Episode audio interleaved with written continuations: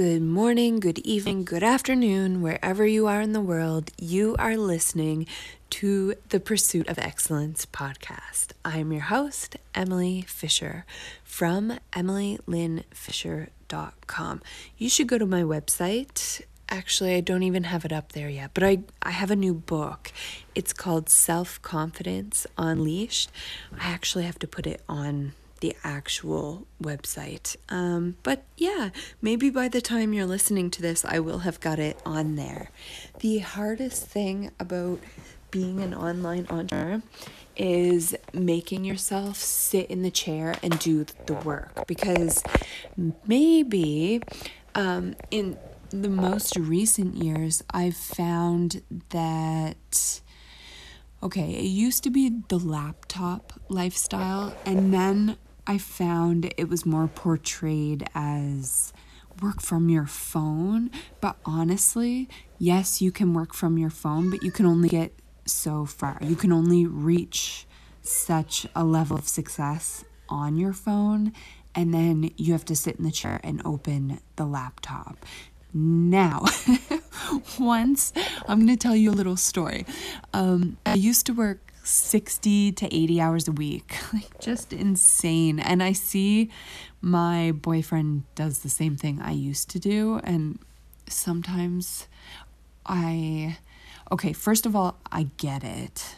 But uh second of all, I'm like why isn't he getting it? And by it I mean why is he not getting I don't know.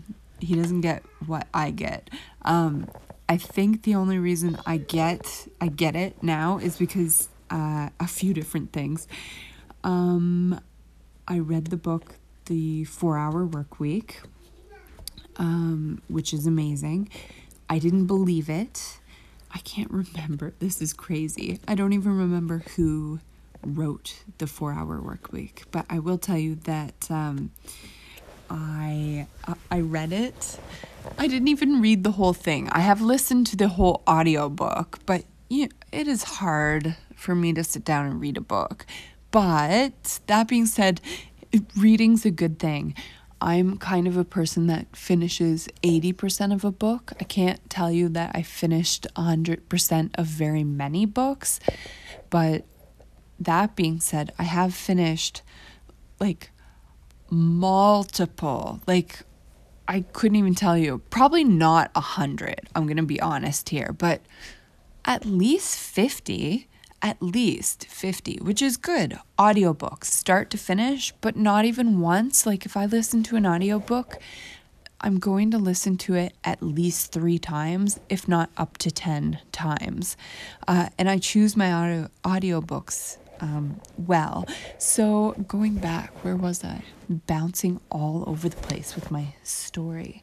So, today I'm kind of just like resting. I'm going to go have a shower and get ready. It's one o'clock in the afternoon, two minutes to one. My aunt, my great aunt, so my children's great great aunt, is just going out to get my kids some soup for their lunch. They took early naps today. So um yeah, what I I have so many stories started. I don't even know which story to go back to. First of all, read the 4-hour work week. When I first read it or listened to it, um it was unbelievable, okay? Like who can work 4 hours a week?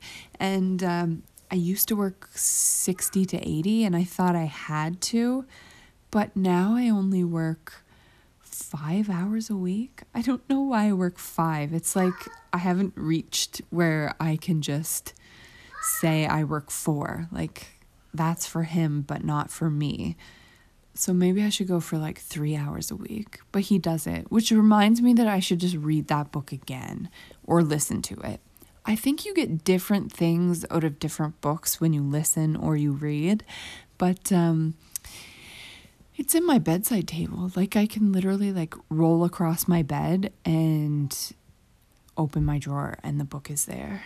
Or maybe it's in the container beside my bed. I have so many random papers laying around my house. I don't know if you've read the book um, Tidy Up by Marie Kondo. I hope I said that right. It's about like totally decluttering your life and um, not mental clutter, but physical clutter.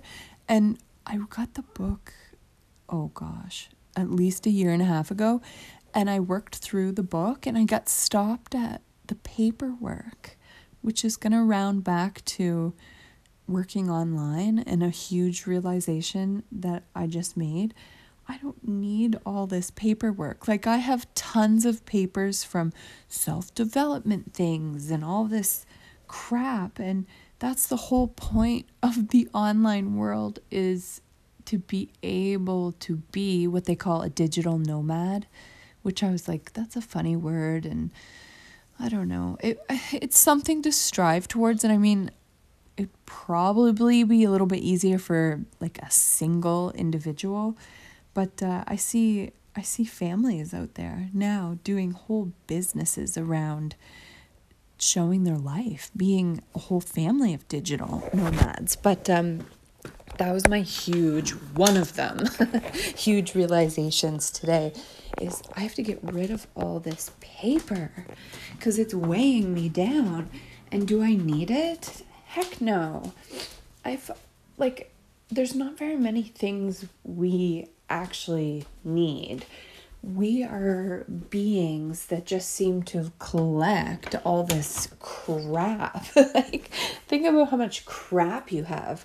So, I've really worked a lot on decluttering like my emotional crap and things and you'll show up as a totally different person every time you declutter something but um, I start, I go, I bounce back and forth personally. So I go from my daughter wants out of her crib. She was just watching a show and having a bottle, but um, I'm gonna go get her in a second. But uh, I bounce back and forth between uh, decluttering feelings and like emotional crap, and then bounce back over to decluttering um, physical clutter and they go hand in hand because if your inside is cluttered, your outside's going to show up as cluttered. So it's good to do both, but also I find sometimes you're stuck in this overwhelm where you're like, I don't even know where to start. So then if you're stuck in that, you probably have emotional clutter, but the way to get out of that is to start physically decluttering. So just get yourself in motion like a ball on a hill rolling down a hill. Get the ball to start rolling in motion and then then it's all downhill. It's all gravy, baby. I saw that on a tattoo on somebody's neck in the city, just like an hour away. It's so funny. Uh, it was like a gravy pot, but it looked like a genie thing that you would rub, and then I was like, what does that say? He was working at a gas station. And I was like, where have I got myself into? What is this tattoo? I had to like really look because it said it's all gravy life is all gravy or something like that. But it was like in cursive, crazy, twirly writing down the page or the page, his neck. Um, and it was the gravy. So it was like really different, but I'm sure 100% sure my my tattoos are pretty ghetto too. I have to get those fixed too. The pursuit of excellence, baby.